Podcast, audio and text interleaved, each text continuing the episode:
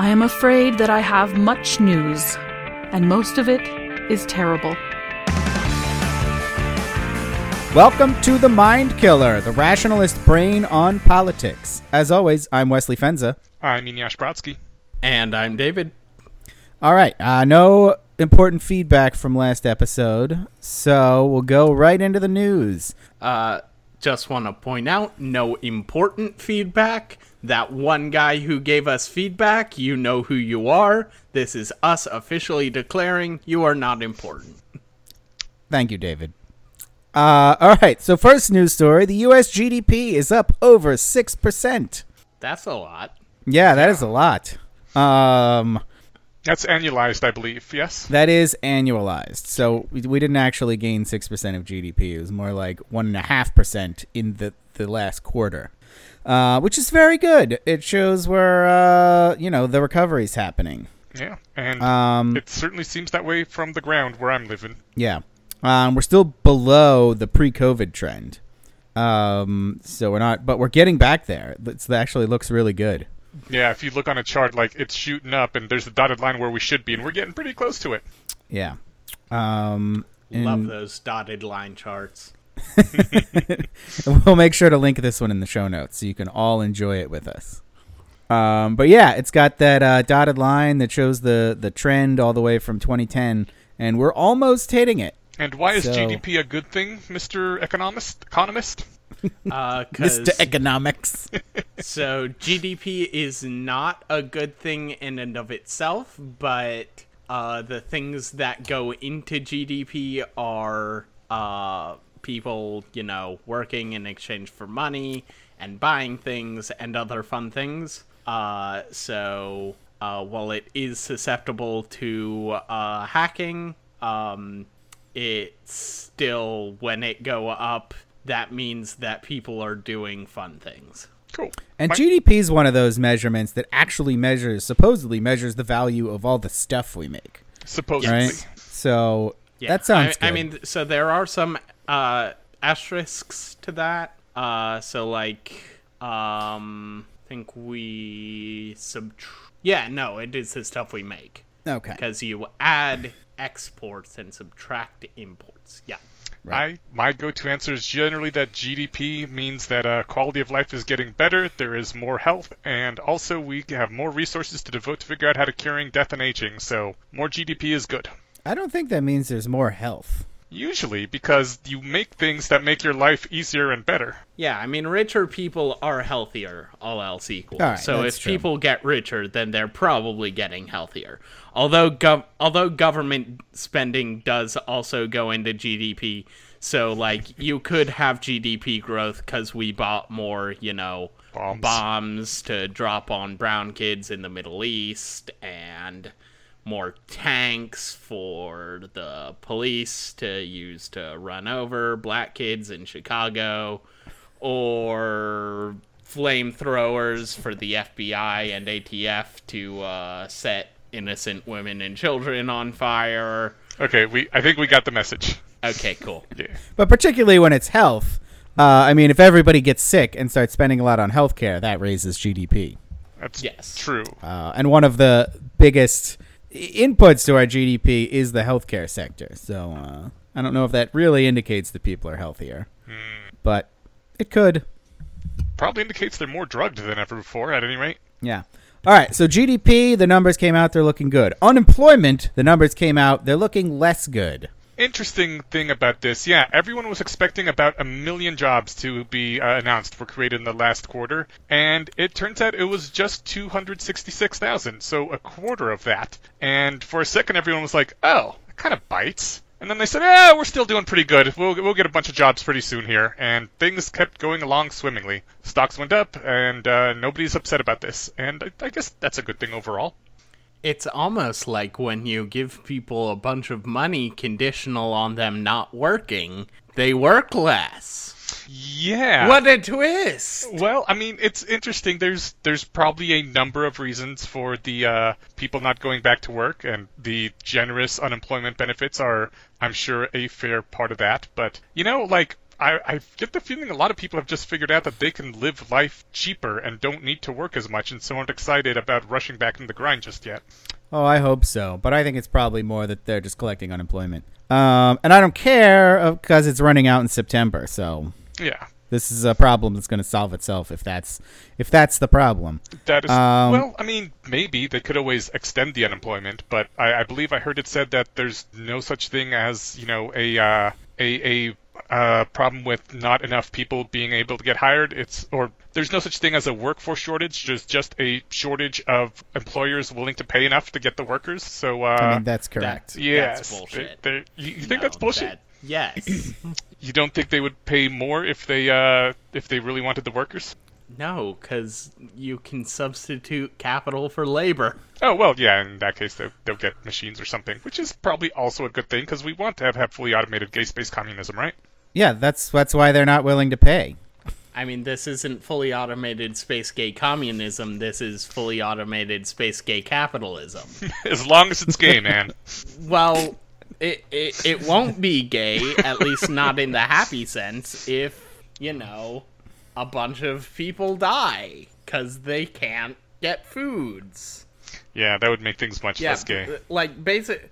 Yeah, and and like the the real issue here, because like you can listen to my episode on the Bayesian conspiracy for why I'm not worried about that scenario happening if you actually just had a whole bunch of technological pro- progress. But the issue is that our labor market is so heavily regulated uh, that we might end up in that scenario before we have the giant productivity boom that makes that scenario non-worrying. And like that's what I'm really worried about. Yeah, I'm, you know, I'm more not worried is the word, but I guess cautious about, you know, employers starting to pay more and then having to charge more for their products or services as a result. And basically, we just get inflation, and in a decade, we're back to where we were, but everything costs 50% more. Um Which is why I put a bunch of my money into assets that will go up with inflation, I hope. yeah, so I'd need to sit down with a whiteboard and a marker to figure out whether that actually makes sense, but maybe? an interesting um, comment on this whole uh, new jobs being added. Uh, last quarter, the quarter million jobs, most of them were men returning to work, uh, which was touted as a great big negative on the show that I was listening to because it was on NPR. And they're like, ah, you know, gender wage gap is bad, and why aren't women going back to work too? But, you know, on the other hand, maybe this is just a case of now men might be able to support single family or homes on a single income more. Uh, maybe the women have found that they don't necessarily want to rush back to whatever they were doing. Uh, I don't know. This it would be interesting if the COVID reset brought us back to single income families for you know a decade or two, and then eventually we end up back where we are in a few decades with 50% more inflation and all that. But it could be a good time for a little while if people could actually have one parent staying at home to watch the kids and take care of the house and stuff. As the show's resident stay-at-home dad, uh, I support people staying home to uh, parent their children, um, and also would like to see more gender equality in that space. So you know, it's a little good news, bad news. That's true. Men can do it too. Is it a is it a good life hanging out with the kid and being the primary caregiver?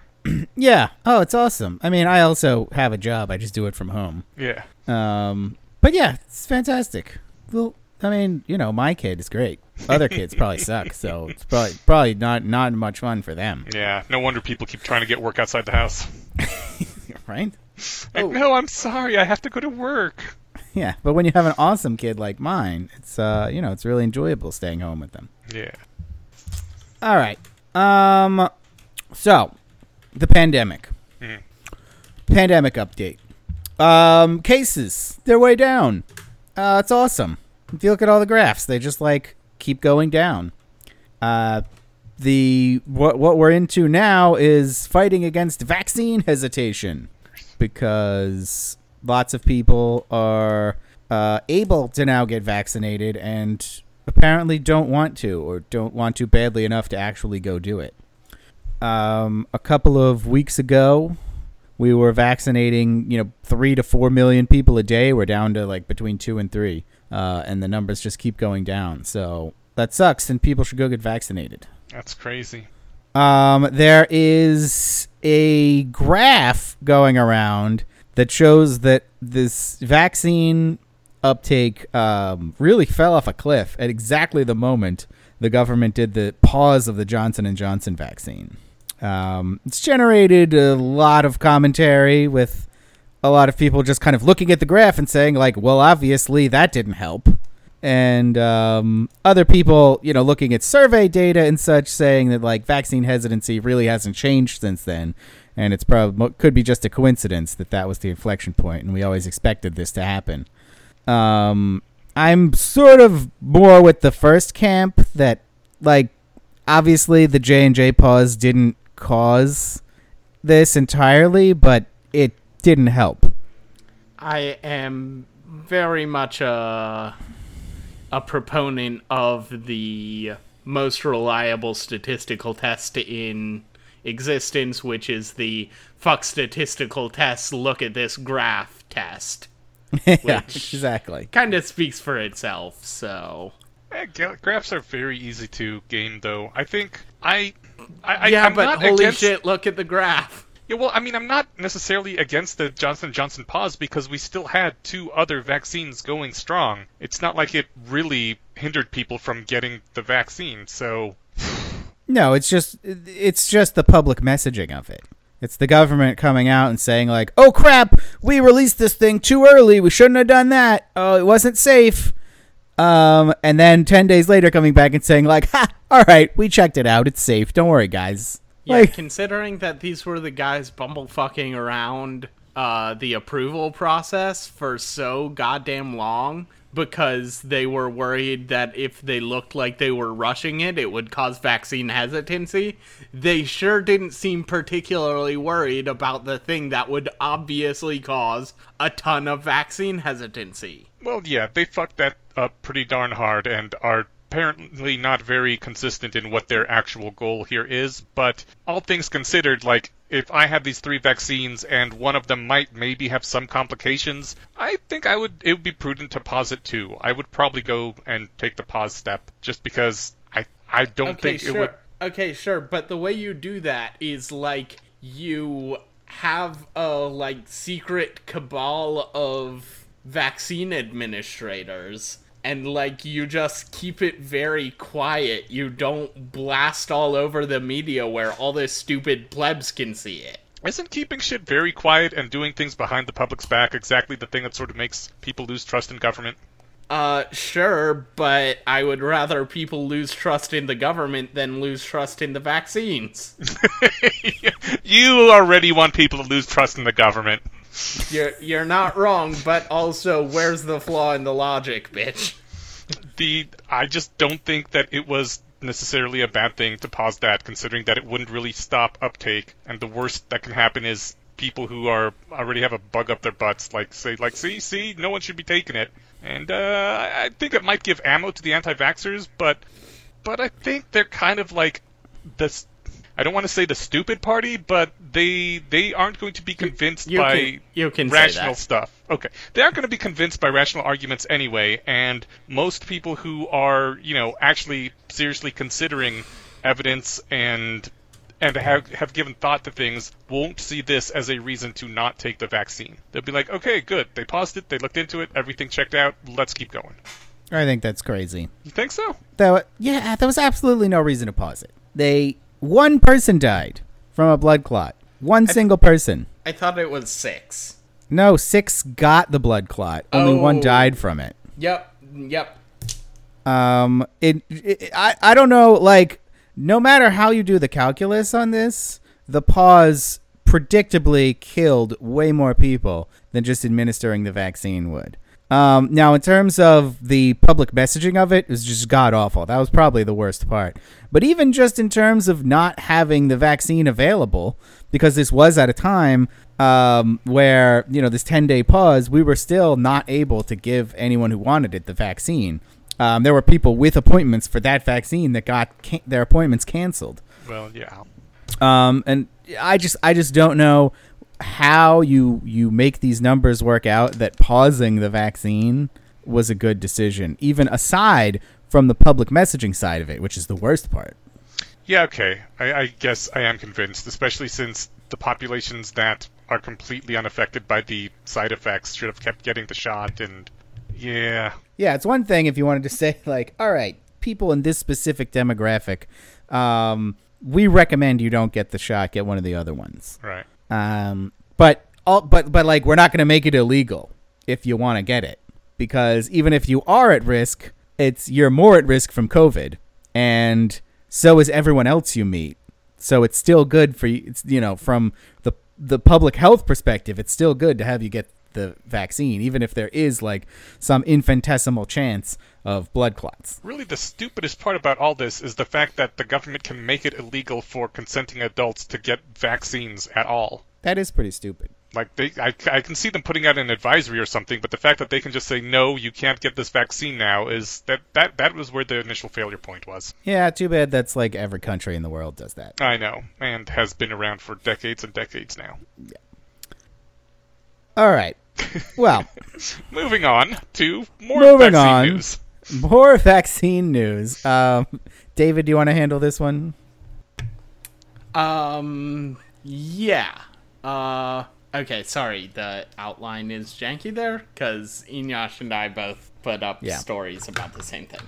Uh, yeah, so, uh, Joe Biden put out a memo, uh, saying that it was the official policy of the United States government that we favored, uh, robbing the people who made the thing that is currently saving all of our hides. Uh, I am not in favor of this because fuck.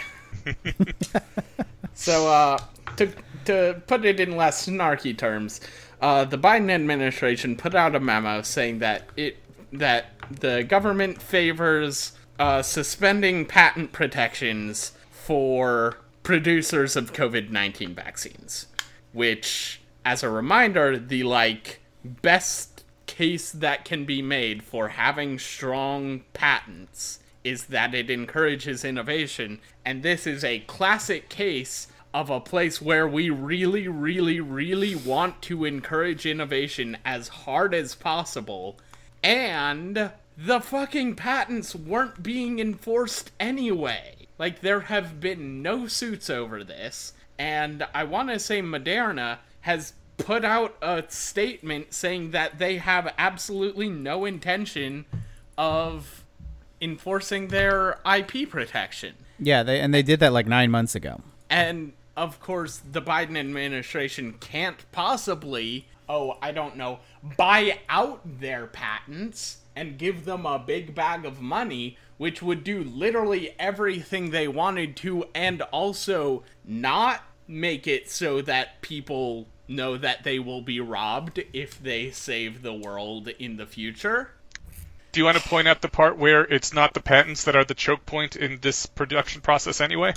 Yeah, that's the other thing. So currently, the biggest um, uh, uh, constraint Bottleneck? on- yeah, bottleneck. Thank you on uh, vaccinations in the U.S. is hesitancy. In other countries, it is actually production.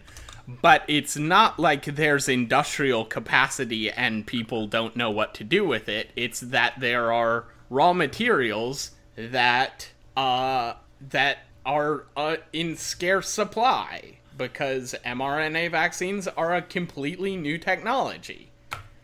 Yeah, I think the number one constraint is raw materials, and like number two and three are like uh, scientific knowledge, like of how to actually go about making these things and the equipment to do it.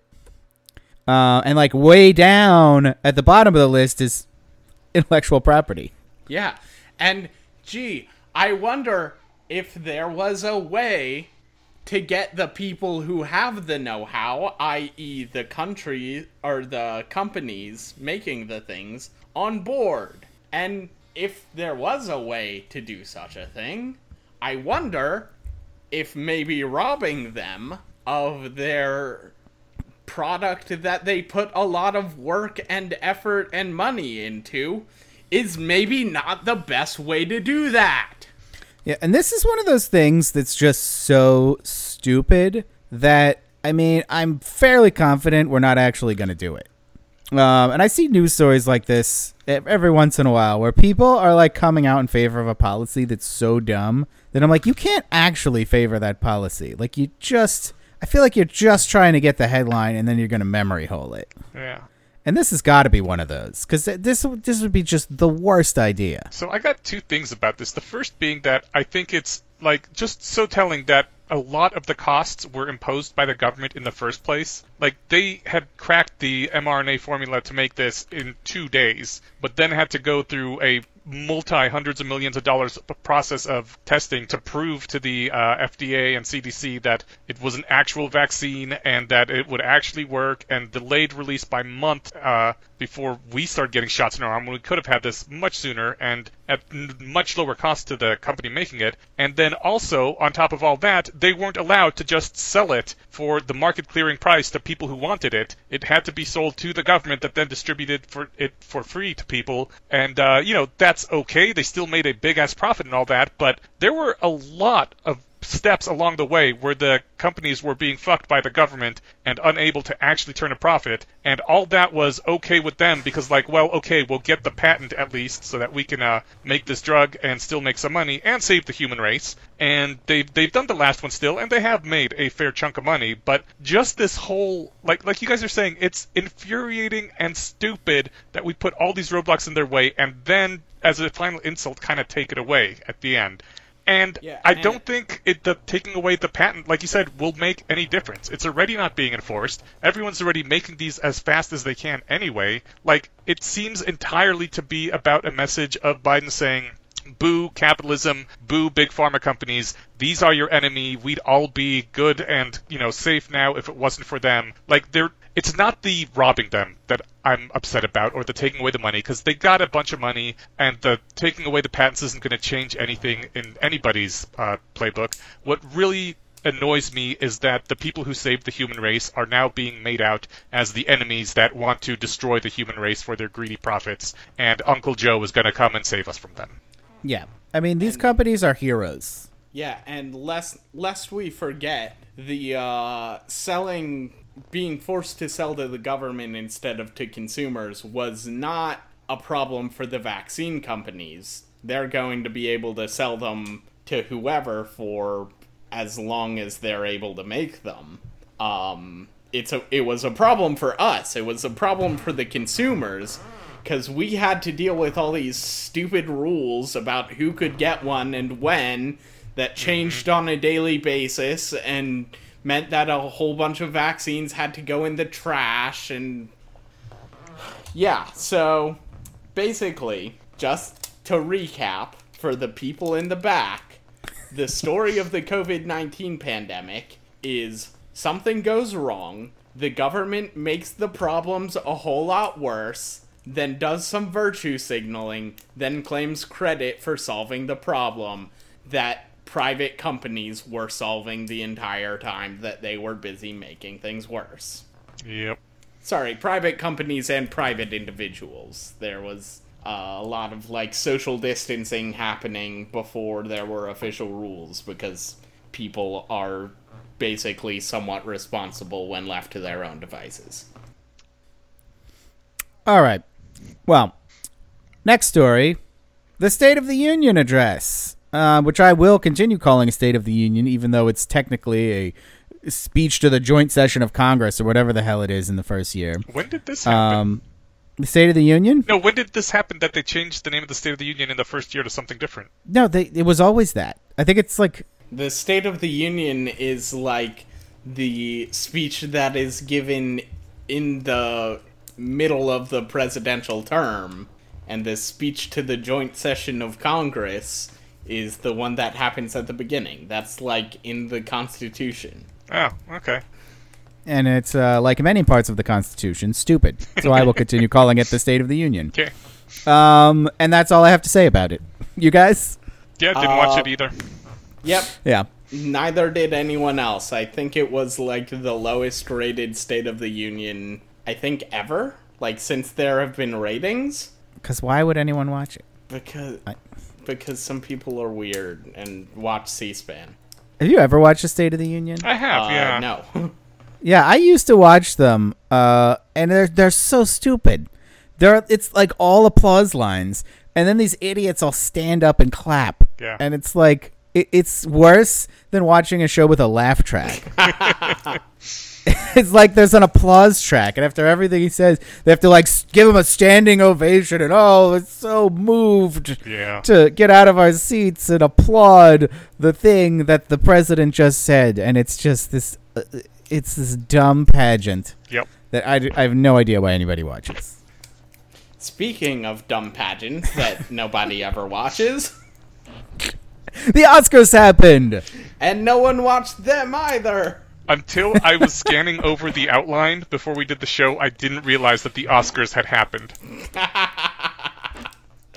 God, we are such nerds. Does anyone know who won? Nope. Um, I don't. I don't even know what movies came out last year. Yeah, I mean this is a really weird Oscars because like all the movies were canceled. Oh God, Nomadland won. I don't even know what that is. I heard it's about old people. It's, yeah, it's you know one of those sad, sad movies about sad people. Oh, Oh yeah. Um, so your didn't traditional see Oscar it. bait. I looked, I, I watched a preview of it and I was like, that looks bad. I, I don't want to watch that. So I'm assuming it has so I an didn't. uplifting message at the end, though, right? I have no idea. You basically got it to win the Oscars. At the end, they solve the problem of racism or ageism or whatever the heck. No, see, I actually expect that that wouldn't go over well. I think I think the message they want now is like everything's terrible, it's worse than it's ever been, and it will never get better That's probably the new message. unless yeah. all the cis white people die. Uh, you know, could happen. All right, moving on. Even more bad news. Uh, David, I think this was you. Uh, yeah. Snow days are canceled.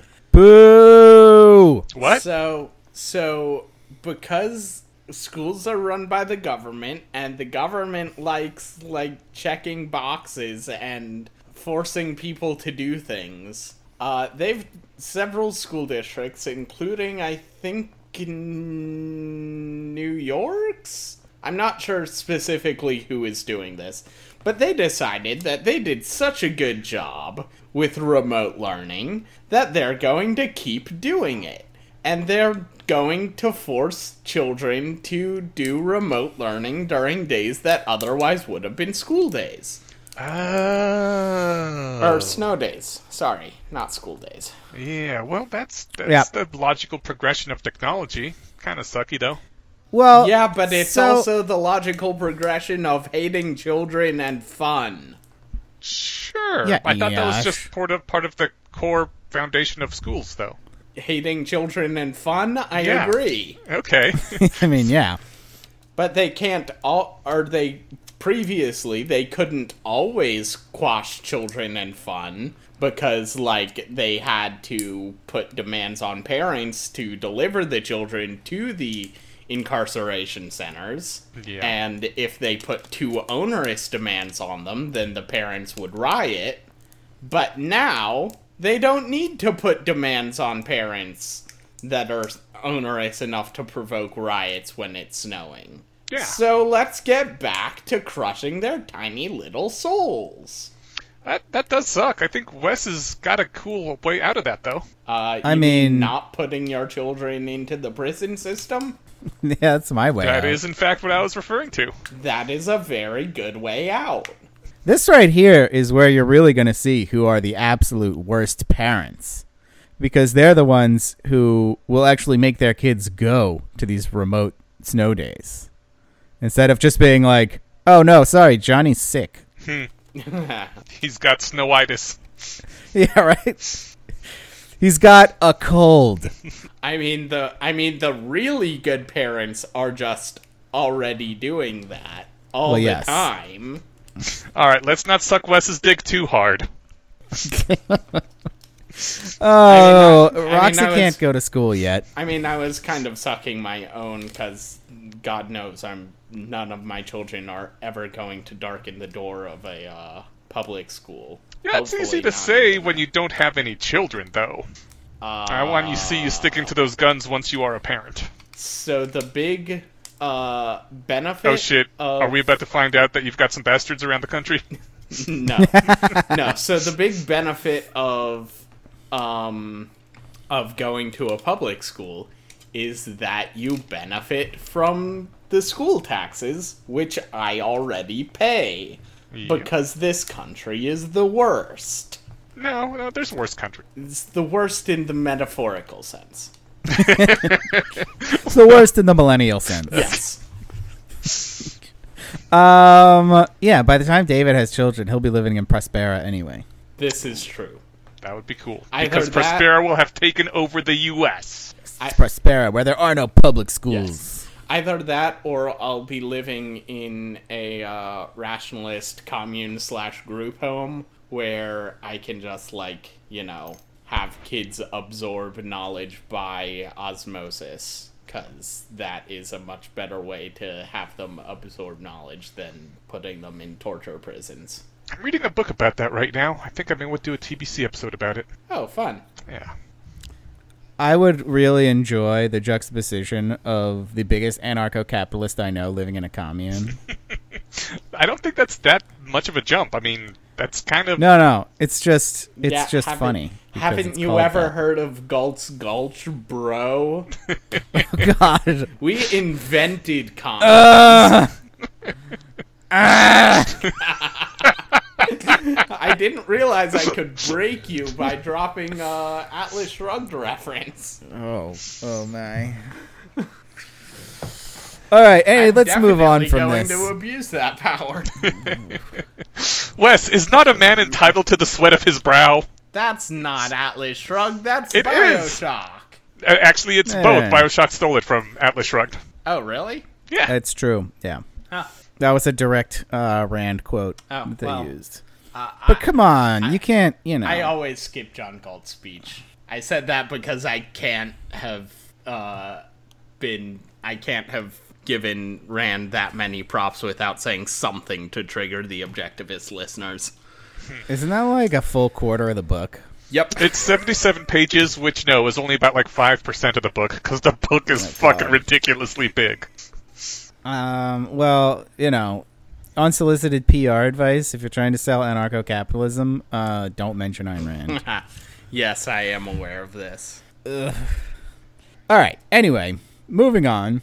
Uh, Eneasz, you have a story from Italy. Sure. I just this is a short one because I don't really have much to say. I don't know what to say except for the fact that it's probably big news, and so we should touch on it. Uh, two tourists were in Italy. They tried to buy some drugs. The drug deal went wrong. Uh, they ran away later and managed to get some of their drugs. And then later, the drug dealer contacted them again was like, "Hey, give me back my drugs. I'll give you back your money." They said, "Okay." They went to meet him at the meetup. Instead of the drug dealer showing up, it was two undercover cops that the drug dealer was a rat for, and uh, they confronted the tourists. I don't know exactly how things went down, but it ended up being a brawl, which a knife was brought into, and one of the tourists stabbed one of the cops to death. And now they got life sentences for murdering a policeman in Italy. And like the whole thing is fucked and stupid, and this wouldn't have been a big deal if you could just fucking get your mind altering substances legally anyway.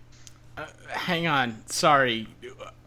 The, why, why were they trying to. Wait, why, why did they. Why did they try to get their cash back in exchange for the drugs they had?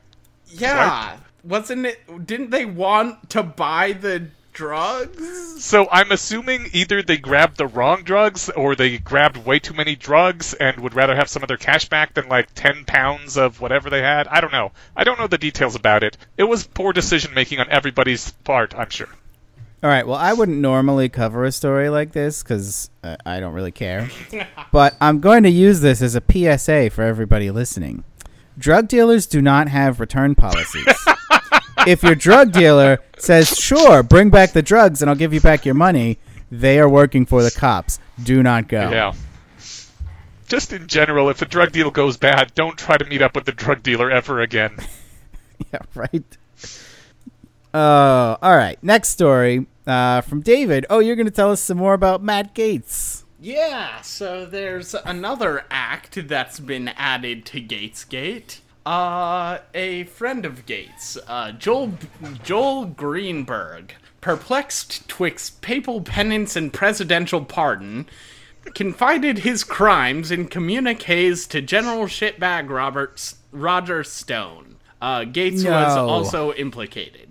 Um, So for someone who has not followed any of the story at all in the past month, what the fuck are you talking about? uh, do you know about Gaetzgate Act One, which we talked about on this podcast?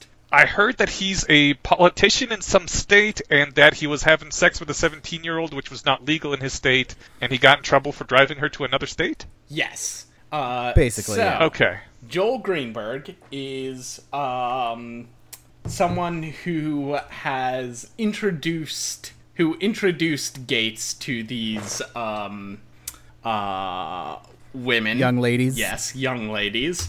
Um, and he uh in the towards the end of the Trump administration was freaking out about all the crimes and pedophilia he did. And so he got in touch with Roger Stone. Uh, Roger Stone, for those of you who don't know, is a right wing conspiracy theorist and general shitgrill. Um, he is also currently in. Wait, did he get pardoned? He was I believe he got uh, commuted. Right, yeah, he got commuted. Um, so uh, he was prosecuted for uh, various malfeasances late in the Trump administration and uh, was fishing for a pardon, but got it uh, knocked down to time served. Um, he is still a federal felon, though, which does make me happy whenever I think about it. Um, and yeah, so Greenberg asked Stone, "Hey, uh, what do I got to do to get me one of those pardons from uh, Johnny Boy or Donny Boy?" And Stone said, "Well, step one is to write a letter confessing to all your crimes." and so he Holy did. shit! And by the time he was finished doing that, Stone was in jail, and he never got to learn what step two was. And for some reason, he did not decide to destroy this handwritten letter confessing to all the crimes he did. Uh, and then the Daily Beast got their hands on it, uh, got the handwriting confirmed by a handwriting analyst expert, which handwriting analysis is probably bullshit, but it's not I was that just big gonna of a say. stretch in this one case. Uh, and then they published this letter where Joel Greenberg confessed to all of his crimes that he did because Roger Stone told him to. So PSA for our listeners: if uh, a noted supervillain it tells you to write a letter confessing to all your crimes, you should not do it. Uh, should you do it if anyone tells you to write a letter confessing to all your crimes? Uh, only if your lawyer does, and only in very specific circumstances. If your lawyer is Rudy Giuliani, don't do it. Like, if you're already arrested and sitting in jail and having a plea bargain, that's the only possible time in your life when you would confess to any sort of crime, right? Um, you would not write a letter in that case. You would, you know, plead guilty in front of a judge. Um, you may a letter confessing to your crimes may be helpful in sentencing, or it may be helpful in um, going for an expungement or at a parole hearing, that kind of thing. So I want to ask something because I just now Googled Joel Green, what his face Greenberg, because I'm curious. Does he have any crime other than um, paying for sex? Because okay, so I guess one of the girls was 17, which is legal in Colorado, but not in the state they're in, I guess. So I don't think like his only crime is paying for sex with women, which shouldn't be a crime anyway, right? Yep. Okay. But but they're red, but they're red tribe, so it's okay to laugh at them. Ah, well, okay.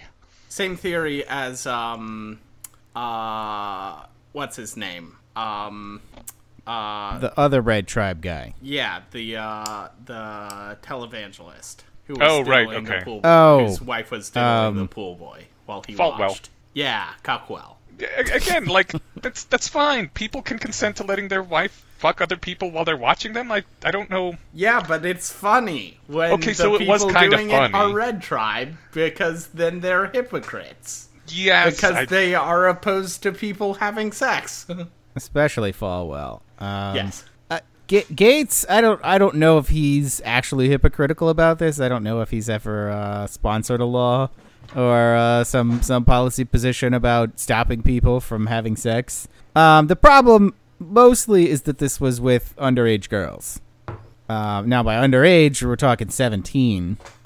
So people have different opinions about that, but it's against the law, which is what he's in trouble for. No. Um, I think when we talked about this before on the show, I think we all kind of agreed that this is this is not what pedophilia is, Right. um, which is a lot what a lot of people are calling it. Um, it's what one of the crimes that they're charged with is sex trafficking because that's apparently sex trafficking when you take a 17 year old across state lines to have sex with them, uh, which we had some feelings about. Um, but also, I don't feel bad for this guy at all because he sounds like a total like shithead. Yeah. Yeah, I figure someone this stupid is going to end up in prison sooner or later. So, mm-hmm. So why not go out in a blaze of glory? seriously. But I don't know if he could write a letter confessing to using a lot of LSD or something. Would we still be laughing at him? Yes, because don't write Yeah. letters confessing to crimes. Well, okay, yeah, that part's all right. Yeah, that's funny no matter who does it, but especially if a total shithead does it. Yeah. All right. Uh, and David, you have another story for us about uh, our president and his policy positions. Uh, yeah, so Biden put out a, a letter uh, announcing his policy for how he's going to crack down on ghost guns, which are um, guns that are usually made and or finished at home and which don't have the usual serial number stuff. And it's awful. Um it's basically just like uh uh it it's like makes it illegal to have what's called an 80% receiver. Uh well can you have them? I know you can't sell them it would just make it illegal to sell which is all right i guess um but uh, it also means that uh, a lot of the restrictions on guns also apply to ghost guns, which means like you can't get them through the mail because fuck people who live far away from a retailer. Am I right? All right, hold on. Um, I you you've been kind of um unclear about this whole thing. I feel sort of like I'm looking at a ghost. Well, what what are you? What is this ghost gun thing? Can you give us in slightly more concrete terms what he's saying you can't do? Okay, so you know how like you can buy a meal or you can subscribe to like Blue Apron which will ship you a bunch of ingredients and then you cook the meal yourself? Yes. A ghost gun is the Blue Apron of guns. Uh it's basically someone ships you a bunch of parts that have never been assembled into a gun and then you assemble them into a gun. It also applies to guns that like you make entirely y- yourself out of raw materials if you are a uh, gunsmith, uh, as my uncle is. Um, but that's generally what Aren't, people mean. aren't people mostly aren't people mostly 3D printing them? Uh, so there are a lot of people selling what are called uh, 80% receivers, which are basically the bits of the guns that are hard to 3D print, and then you can just 3D print the rest. And that's even less restricted,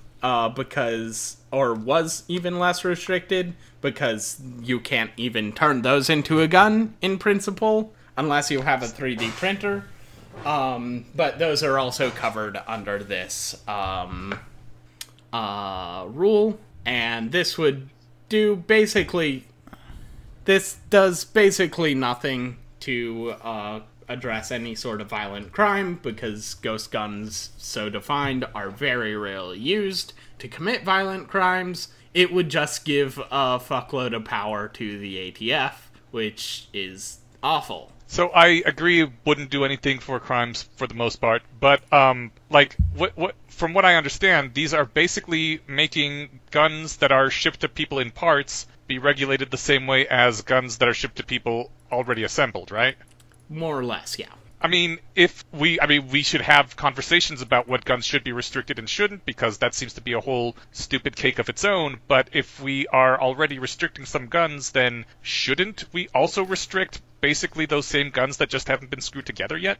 Isn't that the Uh, purpose of the law? No, because if a law is stupid and violates your rights, then you should be able to get around it however you can. I'm, okay, Yeah, I'm with I'm with Eneasz on this one. I mean, th- that's the, The- problem is the, the regulation restriction law in the first place. yes. yeah, treating Uh, treating ghost guns like other guns seems Le- entirely Okay, reasonable. okay, so the- so let me let me use this as an intuition pump. Uh, is it better for a polity to have a medical marijuana law or uh, a full ban? Uh, again, I think the the problem is the ban on marijuana in the first place. Yeah, but And if you're yeah, go- but- if you have res- it- if you have as- allowances as for an, medic- as an incremental step, like would you rather have medical marijuana as an incremental step, or would you rather just like, I, I mean, so let's say that legalization is not on the in the cards for whatever reason. Would you rather have a straight ban or medical marijuana allowed? So Colorado had medical marijuana allowed for many years before we went full uh, decriminalization, and basically, Exactly. and basically And- the medical marijuana laws were just you can now smoke recreational marijuana as long as you get a what doctor to wink at you. Like everybody knew this was in effect decriminalizing marijuana, and you just couldn't make 7-Elevens for it yet because government hates small business or something. I don't know. Like it, it, it, it was in effect decriminalization medical uh, decriminalization of marijuana in Colorado as soon as the medical law passed. So Yeah. like so it- medical marijuana is taking a rule that's stupid Mm-hmm. and like giving people a wink and a nudge saying it's really okay. That's basically what ghost gun loopholes did. Right. But that's the whole point. Like people who didn't want marijuana to be uh, legal pointed out that medical marijuana was just a way of making it legal under, you know, under the guise of upholding the law, and they were right. And likewise, people who say ghost guns are just a way of letting people have these guns while, uh, you know, pretending that there's still restrictions on guns are also right. And the question at this point isn't, you know, should we allow people to have the loopholes or not? It's like, should we have that regulation in the first place? I um I don't I don't really want to let people get guns without Well, background that's because checks you're a or communist. or without serial numbers. that's I because you're a communist who hates America. Uh, it's actually because I do uh, restraining order cases sometimes, and uh, a lot of uh, uh, one of the main penalties you get when you get a restraining order against you is you can't own a gun, and I think that's good. That people who commit domestic violence probably shouldn't own guns, uh, but you know, I'm I'm I'm kind of against loopholes around that. I'm just against loopholes in general because I wish people would fucking come down on one side or the other as opposed to making laws and then not enforcing them except for when they want to go after someone specifically. Oh no, not me. I'm very pro loophole. yes. Just get rid of the fucking law instead of making a Yeah, loophole. that would be well. Yeah, but then you're just making the the best the enemy of the good. I mean, look, we, we all agree that it's stupid law. If it's stupid, shouldn't be a law. But you know, if you can get around it, that's better than it actually being enforced. Yeah, but then you can just put loopholes in for every law like with the ghost gun thing. Okay. Sounds great. Look, if we like nominally have a government, but it doesn't do anything and can't collect taxes or anything, then I'm a okay with that. That's just LARPing. Yes. if we just like ha- took the uh the 500 uh most boring and egotistical people, let them larp like they were in charge of everything in Washington D.C., and then the rest of us were just allowed to get on with our lives. That sounds pretty dang great. Yeah, but then if 51% of the rest of us want to restrict guns, you're back at the square one. Because now people are making laws Sure. against guns again, and the LARPers because aren't involved. fifty-one But percent of people not liking things doesn't isn't grounds for banning that thing. You you say that like that. You say that like that's an argument against the thing I'm arguing for, and not the entire point. No, I'm just saying that you will then have the law again, even though you don't think 51% of people should impose their will, because they will. I feel like you two are talking about two different things. Okay. David's saying, fine, let's have the laws, but, you know, let's uh, have the government unable to enforce them. Yeah. So even if 51% people, percent of people want to pass a law, and they do, then that still doesn't actually affect anybody. I yes, I agree that is what he is saying. Yes. Um, I'm saying the 51% will find a way eventually if they want the law bad enough. maybe. uh, sometimes it takes, you know, more like 60%. Yeah. Uh, but anyway, uh, we've gotten a bit far afield from the news, Yes. which is which is what we do Sorry. here apparently. Um, we have we have one more story, one more uh, before we get to the good news. Um, David, was this you or was this you, Eneasz? That was not me, because I put my initials on things. So, Uh-huh, all right. so Except for I Happy was- News, because I'm the only one who does that. I was the one who put it in the outline, um, but I kind of don't want to talk about it. But I guess I can. All right. Well, never mind then. Okay. Yeah. All right. yeah. No, I'll I'll talk about it. So uh, the CD. Okay. So. So the CDC put out a uh, study saying that um, uh, U.S. population is officially below replacement now, uh, which basically means that um, people on average have fewer than two kids, and this is not great because people are good, and the more people we have, the better things are, generally speaking. Uh, we could ameliorate this by opening the damn borders already, but also people should probably have more kids than they currently do. Isn't this basically just a reflection of immigration statistics? Because I believe the U.S. like um, citizen population, whatever, has been uh, below replacement levels for quite a while, and we've just been supplementing that with immigration numbers. And so this is more a reflection of immigration having decreased last year. Uh, that would- that's very plausible since immigration has basically been zero for the past year. Well, well, let's just start up the immigration again, and uh, then we won't need to worry about this. Heck yeah. Because I need those, uh, you know, I need those kids to pay for my social security, I would not bet on that. right? If you're listening to this and you're counting on actual actually getting social security, uh, get in touch with me. We need to do some financial planning. Are you assuming the age of our listeners, David? What if there's people on Social Security right now listening to this? Uh, then they're fine because they'll get grandfathered in when it goes bankrupt. It's the All people right. who aren't currently connected collecting who are gonna be boned. I accept your apology. What apology? All right. I was right. And that brings us to happy news. Yay! Yay! All right, Eneasz, I know you're the only one who ever comes up with any happy news. So uh, tell us what what should we be happy about this oh week? shit! There's a third one that got added. So I wasn't the only one this week. Anyways, uh, the first thing is CRISPR. CRISPR is being used to treat a certain type of blindness in adult humans right now. They're sticking it into people's eyeballs and squirting the virus in there so it can chop up their retinas and make them better.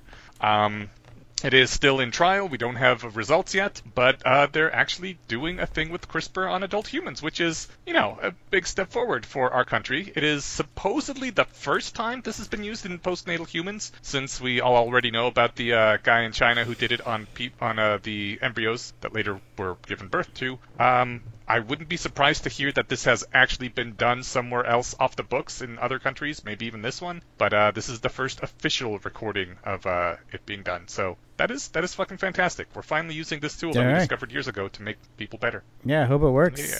And in other news, also CRISPR related, uh, CRISPR has now been extended to edit the epigenome, um, which is basically the the things that um, govern how your genes actually express themselves because it's not just your genes it's also various environmental factors that can make them turn on and off anyways this is a thing that allows crispr to methylate i guess is the term um, the dna adding certain chemical tags uh, to turn parts of dna on or off uh, the big selling point here is that uh, people are saying it allows uh, people to change how your genes express without actually editing your genes. Um, I don't see how adding a methyl group isn't. I mean, I guess it's not editing your genes in that you won't pass that on to your children, but it very much feels like gene hack work to me. So the main upside of this, in my opinion, is that it gets around the bad PR of ooh playing Dr. Frankenstein by editing genes and uh, letting us fuck around with fixing people in ways that don't make other people get their panties in a bunch. So woohoo! Yeah, I mean that does seem legitimately less dangerous if it's non-heritable. Yeah, but I wasn't ever going to heritable my genes anyway, so All right, well, you know, it's not entirely about isn't you. it though? I mean, not the whole world isn't this show. Oh, okay. I, I guess. All yeah, right. Fine. Fine. They have well, a point. you know, but that's but that's very cool. Um, I am I am I am very pro gene editing. Mm-hmm. Uh, in in either way you do it. Um, and it's cool that we figured this out. So hopefully it gives some people a bit more control over their bodies. Hell yeah. All right, and David, you have an exciting announcement. Yeah, so uh, there is a type of tape called uh, nanotape uh, that is That's not what it's called. Call it the real thing. Uh, well, it's also called gecko tape because it uses the same uh, form of sticking to stuffness that geckos do, uh, and it's super cool. Like you, c- In the science biz, we call that adhesion. yes. Uh, so like it does not leave residue on stuff. Um, you can like wash it underwater with soap, and it'll get its stickiness back. Uh, and also like I have a roll that I bought because it's like ten bucks, and I'm holding it right now, and it's like really gooey and fun feeling. Um, so yeah, it's cool. It's science. It's the future. It's fucking science. That's awesome. That's fucking ten bucks or less. This is amazing. It uses carbon nanotubes. Yeah. This is literally the stuff that Harry Potter put on his gloves when they were scaling the walls in Methods of Rationality. Um, I just clicked the link that David has put on our outline that we will put in the show notes, and you can buy a roll for four dollars and ninety eight cents. So I just bought one, awesome. and uh, I uh, I suggest our subscribers or our, our listeners all get one too because it's fun and you can play with it.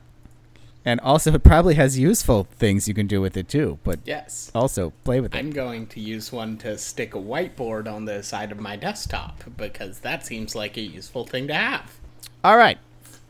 And that takes us to troop deployments. As we all know, politics is the mind killer and arguments are soldiers. So, in that spirit, we ask each of our hosts to send a soldier out onto the battlefield every episode. And we'll start with David. So, uh, in case you didn't notice, there's a new party in charge of the federal government, and that means a change in policy for the alphabet agencies. Your FB's I, your CI's A, your t- AT's F, and so on. In particular, their recruiting ads have taken a turn for the super woke they have you can like go on to the CIA's YouTube channel cuz that's a thing that exists and see their recruiting ads talking about how like I'm a woman and I work for the CIA and I'm an immigrant and I work for the CIA and and It's you so much worse than that. Yeah, But those it- seem fairly non-offensive. so uh, I, I'm abbreviating because I don't want to throw up all over my keyboard, but like it goes on for like three minutes, and it's just pure woke identity politics pandering for the fucking CIA. like it, it is Wow. literally the more female drone pilots joke, and it goes on and on and on. Or you can like go to the ATF's Facebook page and they have like a National Women's Month post which doesn't mention any of the women, some of them pregnant, that they burned alive at Waco. So Odd that they wouldn't mention that. yeah, I know, right? So, yeah, this is like whatever the wokeism equivalent of late capitalism is, and I hate it. and uh, and yeah. Can we just call it late wokeism? Yeah, sure. yeah, you should watch some of these videos though. They are hilarious. Or even better, watch Shoe on Head's video making fun of them because it is also hilarious. Can you link And us he one or won't two? give- uh, yeah, I, I'm going to link you to the Shoe on Head video because, and this is the worst part, the CIA's YouTube channel is monetized. so don't watch it unless you have an ad blocker up because you give these fuckers enough money already. Oh, that's crazy. Oh, fun. Okay, well, thank you, David. Uh, Eneasz, you have a very special troop deployment for I us. do. This troop deployment is all about us. We are a little bit more than a year old at this point. We missed our actual anniversary, which was March 31st. So uh, a month and a week ago, we, or a month and two weeks ago now, we uh, turned one year old. So uh, yeah, happy anniversary to you guys, and we rock. Woo! Hooray for us! All right. Uh, my troop deployment is uh, a, a plea to say, let's please not Harrison Bergeron the math curriculum. Ooh, can you tell the you folks at home who Harrison Bergeron is? Harrison Bergeron is a short story by Kurt Vonnegut, which is uh, about a society that in attempts to make everyone equal by handicapping everyone who's good at anything. Um, they uh, have people drag uh, bags of birdshot around so they're slower and weaker. They play loud noises in people's ears every time they try to think too hard. It is a very short story, like three, four pages, and it is funny because Kurt Vonnegut has very funny, sarcastic, incisive humor. Yeah, but it's it stands for the idea of making everyone equal by holding everyone back equally. Uh, so last week, the California Department of Education released a draft framework for math education, accelerating the trend in education towards prioritizing equity over actual learning. Equity, of course, is the new woke social justice word for equality. I'm not sure what was wrong with the old one, but I bet it was somehow racist. Anyway, California's framework inspired a strong condemnation from fan favorite Robby Soave of Reason Magazine, which we'll link to in the show notes. Now, I disagree with Suave on a few points, mostly having to do with the fact that I think math education could use an update. A lot of the California framework is focused on making it clear that math is relevant to kids, which is really important. If math can be presented in a way that gets kids interested and engaged, that's a win for everyone. Now, of course, it's larded up with lots of social justice language and a focus on equity, so in practice it will probably be terrible, but that's nothing new for education. As our regular listeners know, school in general is terrible, and kids should not be forced to go to it.